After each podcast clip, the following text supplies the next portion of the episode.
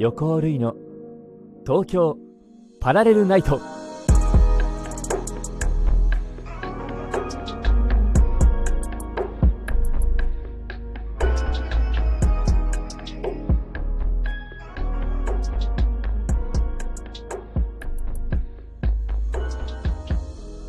皆様こんばんは。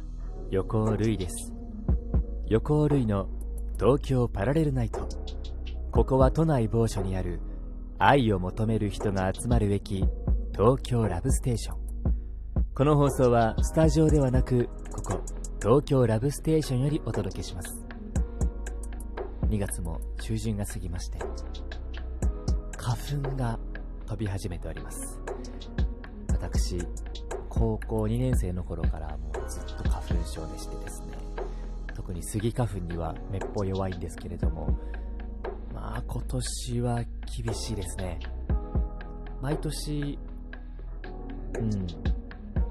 こうニュースとかをね見ると今年は去年の何倍みたいな感じのねこうニュースを見ることが多いんですけれども今年そんなに見てない気もしない私が見てないだけなのかな。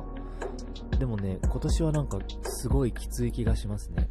もはや喉もかゆいし目もかゆいしくしゃみもすごい出るしねえこの飛沫がうわーってなってる時代に花粉症つらいなって思ってます。はい。皆さんは花粉症大丈夫でしょうか？さあ本日も普通お宝いきたいと思います。まず1通目。ラジオネームカレンさんよりいただきました。ありがとうございます。ルイさんこんばんは。はいこんばんは。先日お仕事で初めて動画広告を作りました。所属してる部署初めての試みで前例もない中パソコン得意でしょ？と渡されてしまったのですが動画編集とかはちょっと触ったことがあるぐらいの人間だったので不安だなぁと思いながらなんとか納品しまして今日初めて完成した映像が流れてるのを見ました。たった15秒だけどすごい頑張ったって達成感でいっぱいです。ルイさんは映像編集などやられていますが使っているソフトなどお話が聞ければ嬉しいですとのことですね。ご苦労様でございました。動画編集ね。楽しいんですけど慣れないとなかなか難しいというか時間かかりますしね。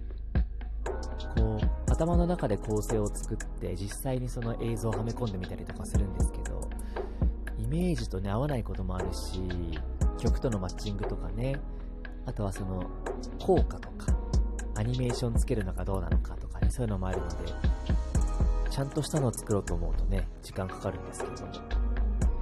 あの簡単なやつだとね慣れちゃうとパパパって作れちゃうんですけどなかなかそのパパパっていうところまでは遠いですよね。僕が作った映像とかは大体あの Adobe さんのね Premiere Pro とかあとメインで使ってるのは After Effect っていうやつですね After Effect いいですよあの慣れちゃうと使い方シンプルででもすごいいろんなアニメーションができるのでなんか撮った映像とかをこう繋いであのまテレビっぽくとかするのであれば全然プレミアプロで、うん、いいと思います。こと足りる。もしくはあの、ファイナルカット。Mac だったら。なんですけど、ちょっとアニメーションとかをちゃんとしたいなーって思った時とかはね、あの、After Effect、とてもおすすめなので、ぜひ使ってみてください。はい、ということで、2通目、いけそうですね。行ってみたいと思います。えー、ラジオネーム、かおりさんよりいただきました。ありがとうございます。ルイさん、バイロー、はいバイロー。スギ花粉飛んでますね。ルイさんの周りで飛んでいる花粉たちを掃除機で吸いながら生きたい今日この頃です。生きてください。それはそうと、日本でのコロナのワクチン接種始まったみたいですね。私は注射が嫌いなので、ニュースで打っている人を見るのも苦手なのですが、ルイさんは注射大丈夫な人ですか？いつになるかわからないけど、打たなきゃいけない日が来るんだろうな。早く今までの感染症みたく世界中から突如消えてほしい、そんな思いです。来年こそ気にせず外いっぱい出られることを祈りながらお便り失礼します。足らないこれからも楽しみにしていますとのことでありがとうございます。いやもう花粉飛びまくりですよ。めちゃめちゃ飛んでる。花粉ね、掃除機で吸ってくれたら嬉しいですけど、ぜひその掃除機はあの静かな掃除機でお願いします。ね、コロナのワクチンね、始まりましたね。あの、まずは医療従事者からということですけれども。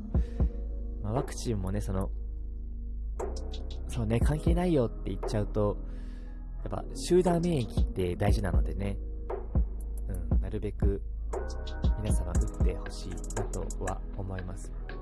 もちろん無理強いはできないんですけれどもね、ぜひ、うん、ぜひ打ちましょう。はい。ということでね、そうね、あの、いつの間にか、あれコロナってそういえばみたいな感じでいなくなってくれるとね、いいんですけど、早めに収束してほしいなと思います。皆さんとね、何も気にせず、舞台とか、イベントとかでお会いしたいですよ。はい。かおりさんもお便りありがとうございました。本日は、ふつおたのコーナーは以上ということで、たくさんのお便りありがとうございました。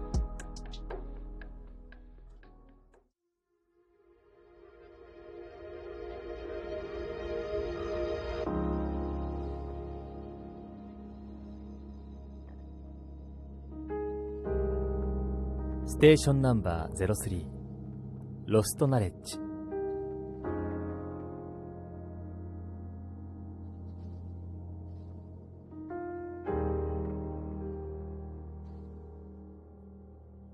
はい、ということで、お久しぶりの立ち寄りです。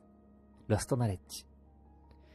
本日皆様にご紹介したいのは、村野正穂さんの漫画、ご存知ですか琥珀の夢で酔いましょうというね、漫画なんですけれども、こちらがですね、最近読み始めたんですけども、とても面白い、あの、僕がね、大好きなクラフトビールの漫画なんですよ。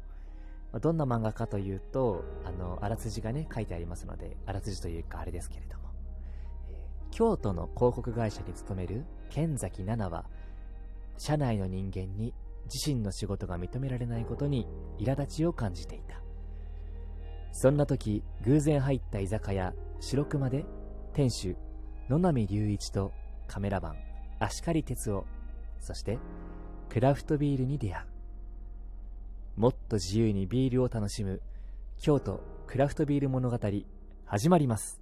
というね、はい、こんな感じの中身なんですけれども、あの、とにかくね、何がいいかというと、すごくキャラクターが魅力的ですね。はい。あの、今、え、クラフトビールじゃないの？って言おうと思ったでしょう。いや、もちろんね、クラフトビール出てきます。出てくるし、その、ご飯とのね、食べ合わせとかもいろんなのがあって、ああ、そうそう、わかるわかるってなるし、クラフトビールのね、知識もすごいたくさん入ってくるんですけど、何よりもね、ストーリーとキャラクターがもう、本当におすすめ。うん、もう各キャラクターがめちゃめちゃ魅力的ですね。うん。ストーリーもね、あの、まあ、若い人というよりかは多分20、10番以降とかの方々の方が響くんじゃないかな。なんか、ちょっと一生懸命頑張ってるけどなかなか認められなくてみたいな苦しい気持ちを抱えてる人すごい合うと思うので、こちらね、よかったら読んでみてください。はい。琥珀の夢で酔いましょう。とてもおすすめでございます。ぜひね、読んだ感想など、あの、SNS で上げてあげるとね、まあ、上げてあげるとって私が言うことじゃないんですけど、やっぱあの、作った側の人間としてはね、こう、反応があると嬉しいですから、はい。バシバシ反応して、ね、あの、お互いいい気持ちで行きましょうね。はい。ということで、以上、ロストナレッジでした。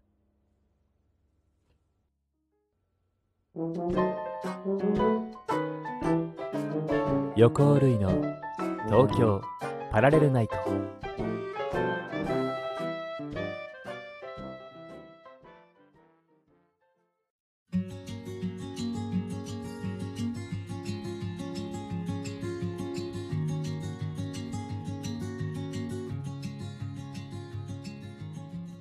本日もあっという間に終わりの時間がやってまいりました。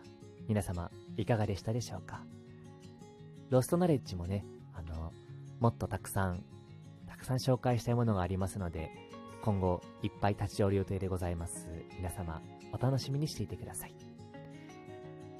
このね東京パラレルナイトでは皆様からのお便りを募集しております。